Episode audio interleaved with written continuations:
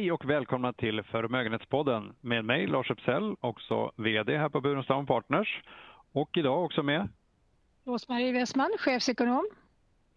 Just det, och idag är det den första juli. Det är två på eftermiddagen ungefär och vi som ni kanske hör på ljudet sitter lite på distans idag. Vi har en annan utrustning så ljudkvaliteten kanske är lite sämre men vi hoppas att kvaliteten på själva samtalet är på en väldigt hög nivå.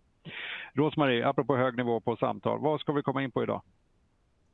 Ja, vi ska prata lite grann om det faktum att virusspridningen då ökar globalt igen, vilket är eh, negativt förstås. Eh, eh, det ökar bland annat i USA.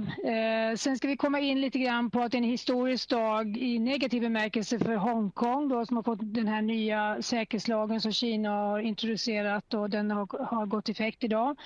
Och eh, vi ska prata om synen på statskapitalism, att staten blandar sig i mer och mer nu och styr och ställer i ekonomin. Och vi ska prata lite grann om turismen i södra Europa nu som man vill absolut få igång, få igång då, i begränsad skala men ändå få igång här nu de närmsta veckorna. Nu ska vi börja i USA då. Eh, virusspridningen liksom blossar upp igen och man får inte riktigt koll på det och det känns som återstarten blir lite grann förskjuten. Mm. Kom, ja, det bör... kommer, det nya, kommer det nya stimulanser också här tänker jag på i, i samband med, kan man förvänta sig det med tanke på det, det är ju ett ehm, eh, presidentval där i, i höst här. Mm. Ja, vi tar virusspridningen först då så, så har ju den eh, ja, blossat upp igen. Och det var ju lite diskussion för några veckor sedan om detta var för att man gjorde mer tester. Men nu är andelen av testerna som kommer tillbaka högre positiv. Så det går inte att skylla längre på att man bara gör mer tester. Utan det är en, en eh, högre spridning. Och det är inte bara några stater, det är många stora stater. Det är Florida, det är Texas, det är Kalifornien och bland annat Arizona som inte är så stort. Men, men, men det är flertal och, och det är inte bara det här södra bandet då. Utan det är egentligen allting förutom eh, de som har haft de, det, det värre utbrottet från början, vilket var New Jersey, New York, New York och Connecticut. Eh, de har ju ungefär samma utveckling som Italien och Spanien. De har en mycket, mycket lägre spridning men det vet man ju inte hur länge det kan hålla i sig för deras del om de får besökare från andra stater och så vidare. Så nu har USA fått en liten huvudvärk här i att de har fått en högre spridning och det är förstås för att de inte har varit lika, lika strikta eh, framförallt i de här staterna då, som initialt inte hade det så jobbigt så tog man lite för lätt på det här helt enkelt. Mm. Och, ja. Och när du nämner stimulanserna så har det varit lite eh, tyst om dem ett tag nu. Eh, man har inte velat göra några mer paket. Eh, Demokraterna har tagit ett nytt paket men det har fastnat i senaten kan man säga och eh, jag tror att det blir ytterligare stimulanser för de behöver det och de har också en eh, ett, eh, ja, de måste ta ett finansieringsbeslut för budgeten och så vidare. Så det, det, jag tror att det kommer komma men, men eh, det har inte pratats så mycket om det ännu. Men jag hör också väldigt tydligt från Powell, bland annat Fed-chefen, som har varit på hearing igen i, i eh, senaten då att han varnar ju hela tiden för att det är ett väldigt osäkert läge och att, det behöver, att de här stimulanserna behöver upprätthållas. Mm. Men, men om vi titta lite grann på Europa då, för här öppnar vi upp. Det finns väl en fara att det blossar upp här också. Eh, det känns lite grann som Europafaran över. Nu får vi lite begränsningar på hur vi svenskar får resa, men, men eh, i övrigt i Europa så, så ska ju resandet komma igång. Eh, så det finns väl risk där. Och sen har vi den här återhämtningsfonden som det nu, ja i juni togs det ju inget beslut runt den. Vad, vad tror du vi kan förvänta här i Europa?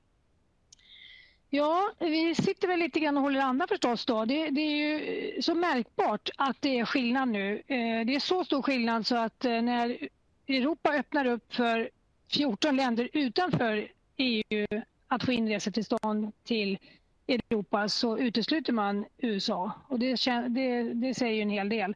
Ehm, så, så det, det, är ju läget just nu och eh, det är klart att det finns många som oroar sig över att eh, man ska dra igång den här turismen då framförallt i södra Europa. Vad kommer det innebära för de länderna? Och, eh, jag tror på, av det jag hör i alla fall, så, så kommer man ju vara mer strikta förstås. Eller förstås, men, men de har ju varit mer strikta hela tiden. Och eh, jag tycker en intressant eh, liten detalj som jag såg det var hur hotellbokningarna såg ut Eh, på de hotell som är öppna.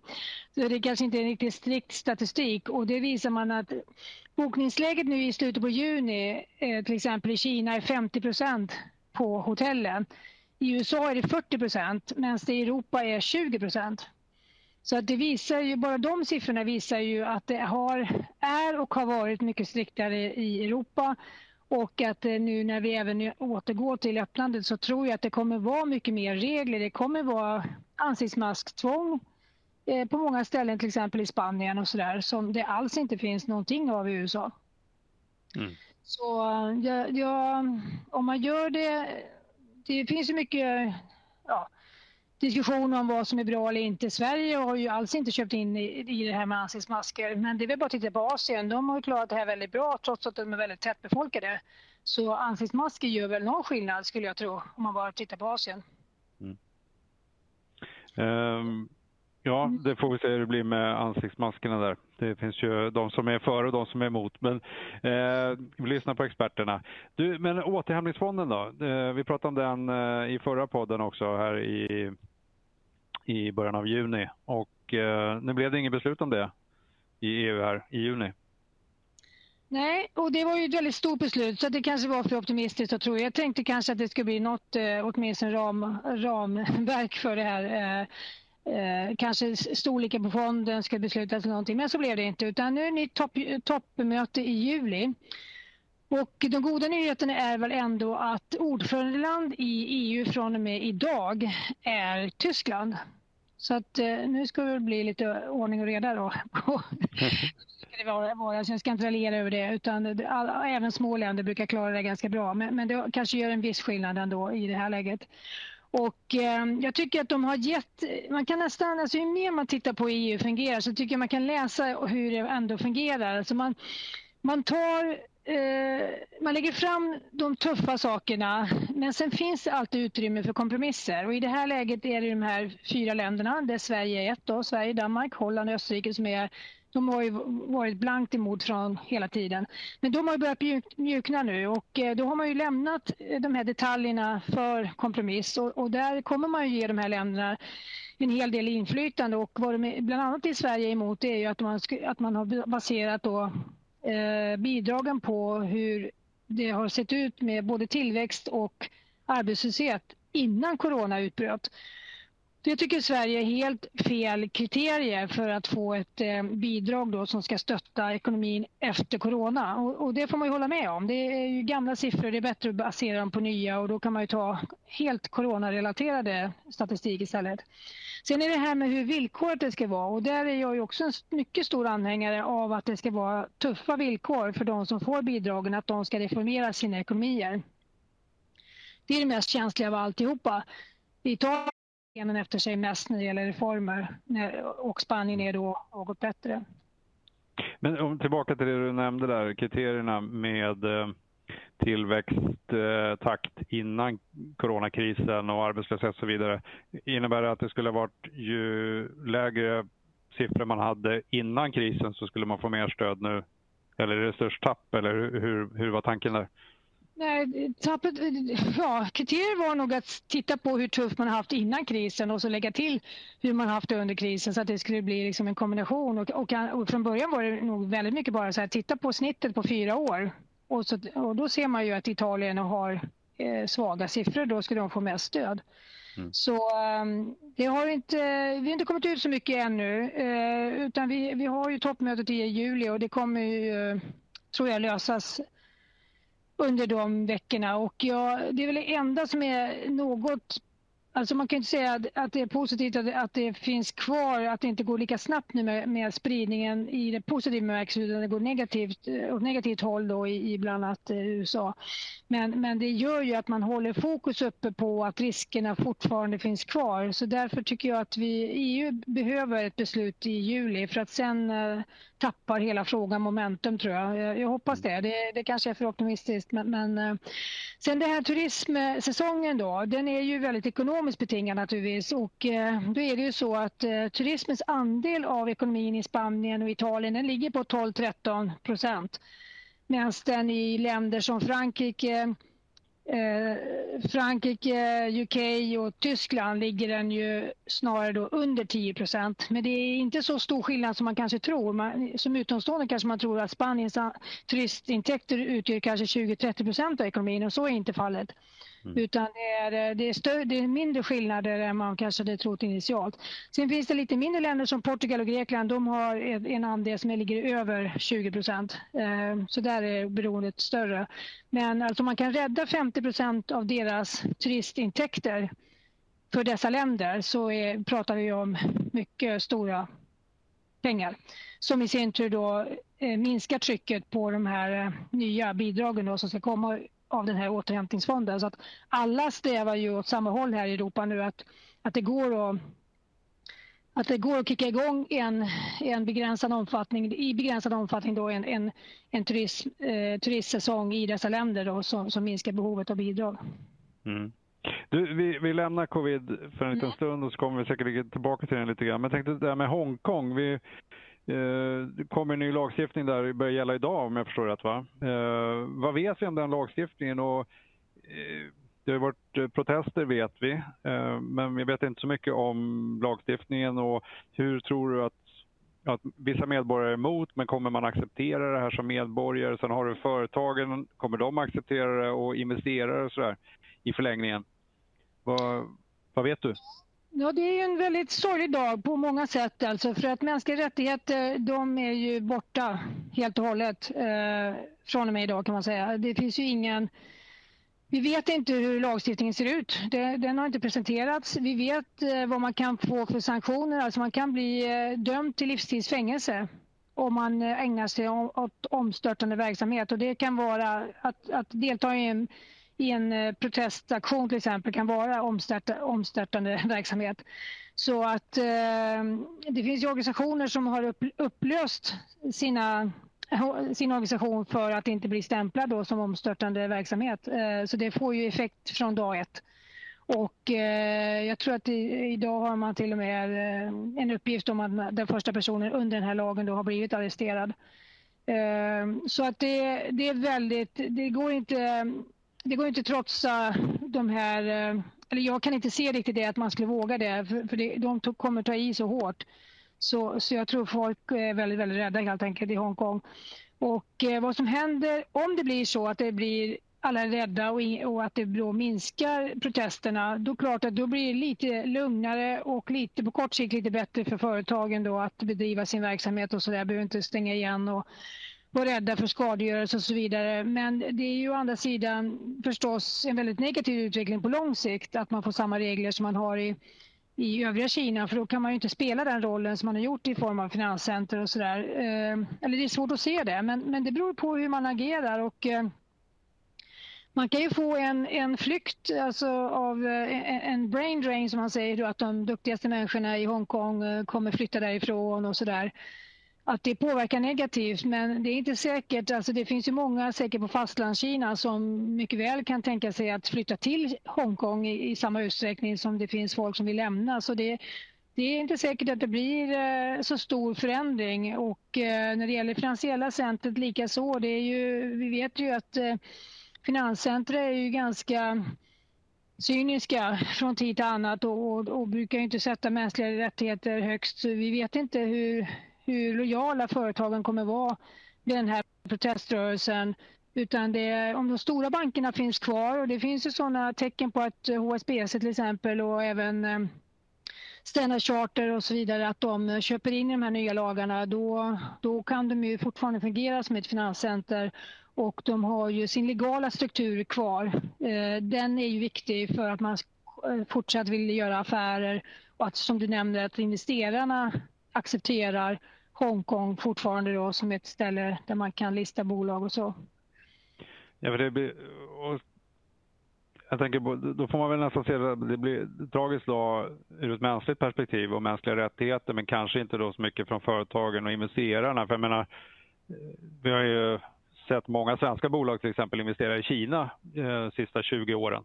Eh, enorma satsningar som har gjorts där från, från många företag. Så det, det, blir lite konstigt också att protestera när, när, när Hongkong får lite grann samma lagstiftning, eller?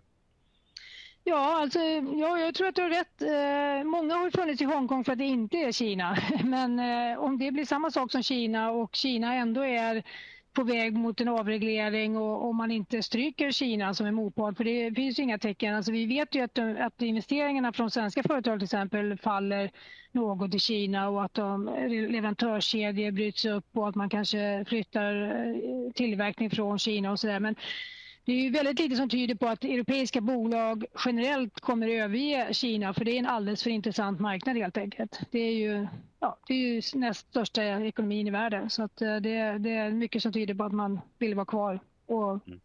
kunna verka, verka på den marknaden. Vi får se och kanske återkomma i den frågan eh, när saker och ting klarnar också.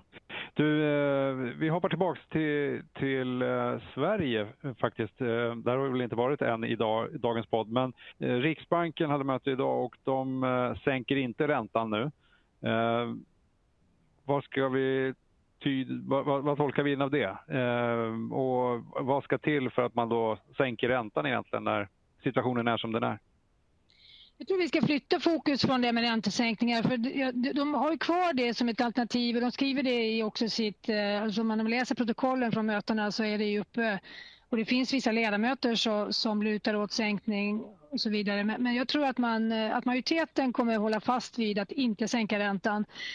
Det finns ju ett litet eh, Sen, alltså det finns ett scenario om det skulle bli sämre, då har man ett verktyg kvar och det skulle i så fall vara sänkning. Men å andra sidan så får vi hoppas att vi har det allra värsta bakom oss. De största fallen i BNP hade vi ju under andra kvartalet och inte minst i april.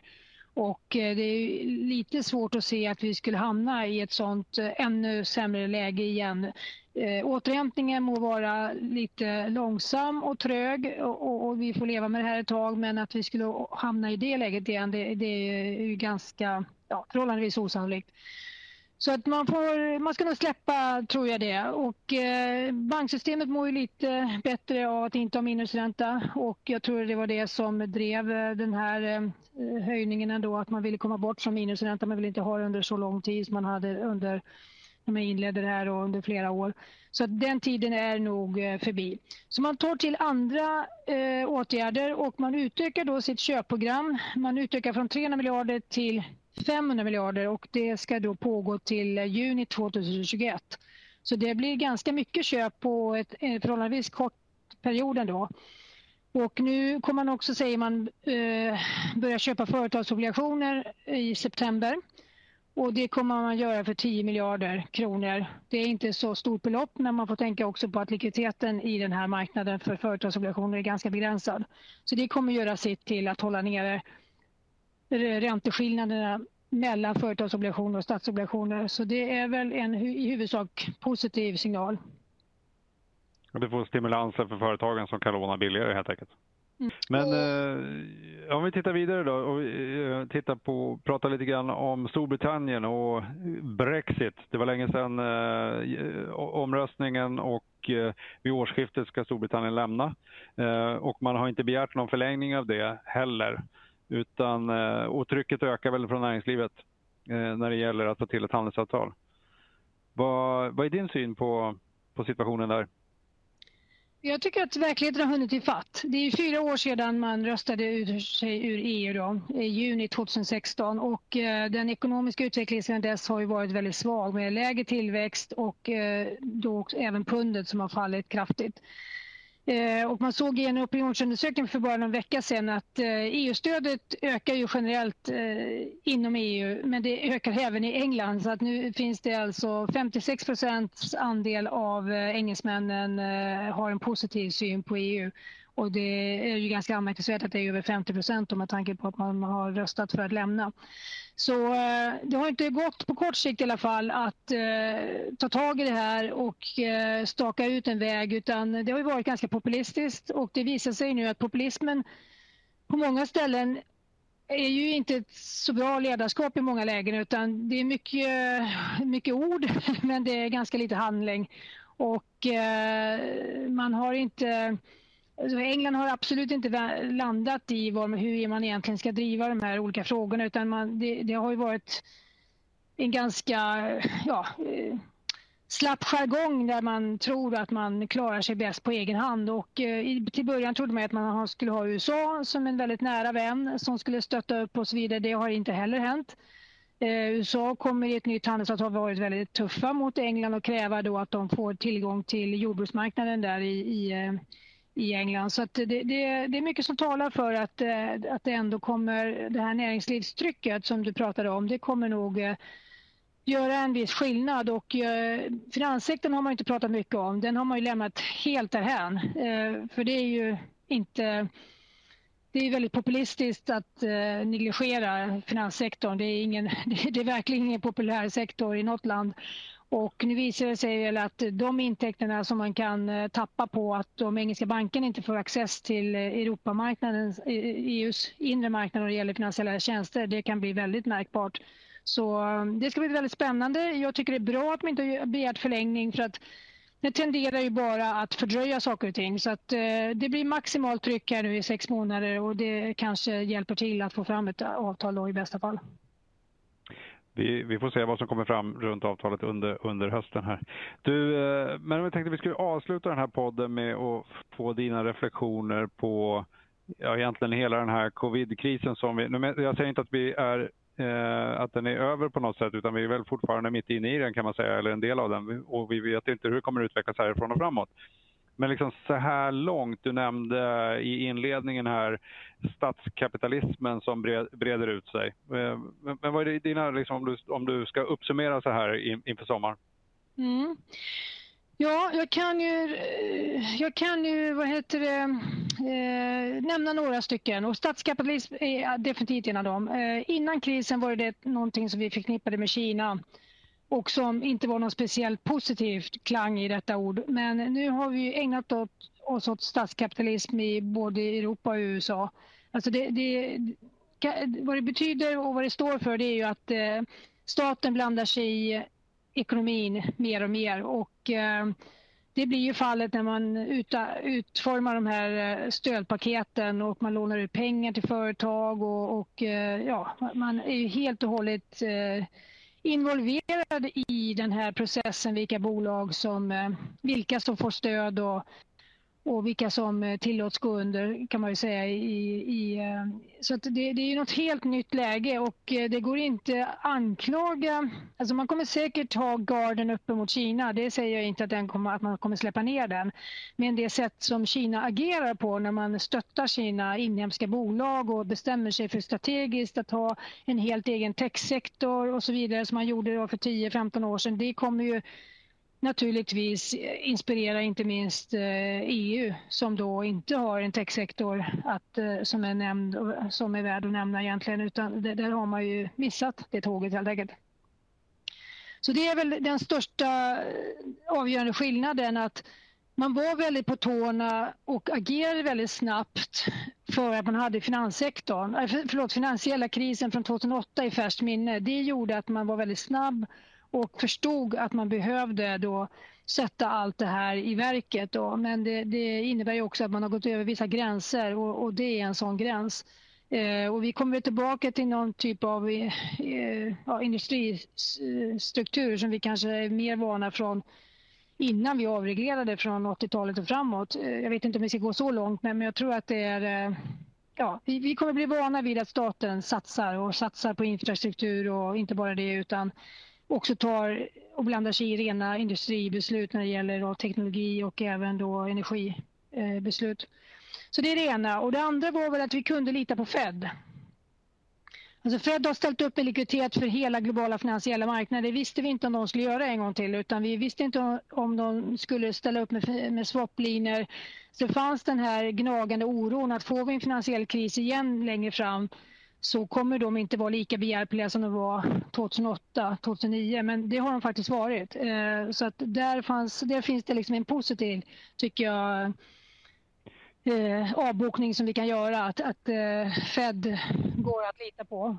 Kan du, kan, du, kan du inte förklara lite grann, vad, vad är en swaplina för de som inte känner till uttrycket? Ja, det är väldigt ont om dollar i krislägen och eh, alla får ont om dollar och då hjälper Fed till med att skapa de här linorna så att eh, andra centralbanker i andra länder kan låna dollar av, av Fed. Så det är en väldigt viktig ja, det, är, det är en väldigt viktig insats de gör helt enkelt. De har ju, det är största ekonomin och eh, de har ju den djupaste likviditeten i sin egen marknad. Men det var väldigt tydligt att eh, likviditeten i, till och med i statsobligationer i, i New York, i USA blev väldigt märkbart påverkad då. Eh, så man gjorde eh, väldigt stora insatser för, för likviditeten i den egna marknaden och man hjälpte alla andra länder då att, eh, att få tillgång till dollar. Så det var helt avgörande och det kommer man säkert skriva mycket mer om för att det är vi är mitt i krisen nu så ingen har egentligen hunnit analysera det här speciellt mycket men, men det kan, eh, det, den, den konklusionen tycker jag redan man kan dra. Och sen eh, är väl Europa tycker jag står ut då. Eh, Europa har lärt sig läxan från finanskrisen att de drog benen efter sig och satsade inte framåt och återvände till en eh, fiskal disciplin där man eh, tvingade alla länder att spara. Egentligen spara sig ur krisen istället för att göra satsningar. Och det är en väldigt eh, viktig lärdom tror jag som, som Europa har användning för nu då, när man tänker helt annorlunda med Tyskland i spetsen. Så Europa går starkare framåt härifrån? Ja, det gör jag. Vi har ju varit inne på det ibland. Eh, att, att, att eh, tillväxten mellan, alltså tillväxtskillnaden mellan USA och Europa kommer bli mindre över tid och det här är en sån faktor tror jag som kommer bidra till det. Det får bli slutorden från Rosmarie för idag. Eh, vi passar på att tacka er lyssnare för att ni har lyssnat idag och samtidigt önska er en riktigt trevlig sommar. Och vi hörs igen i augusti när vi är tillbaka. Så tack så länge. Tack, trevlig sommar. Hej.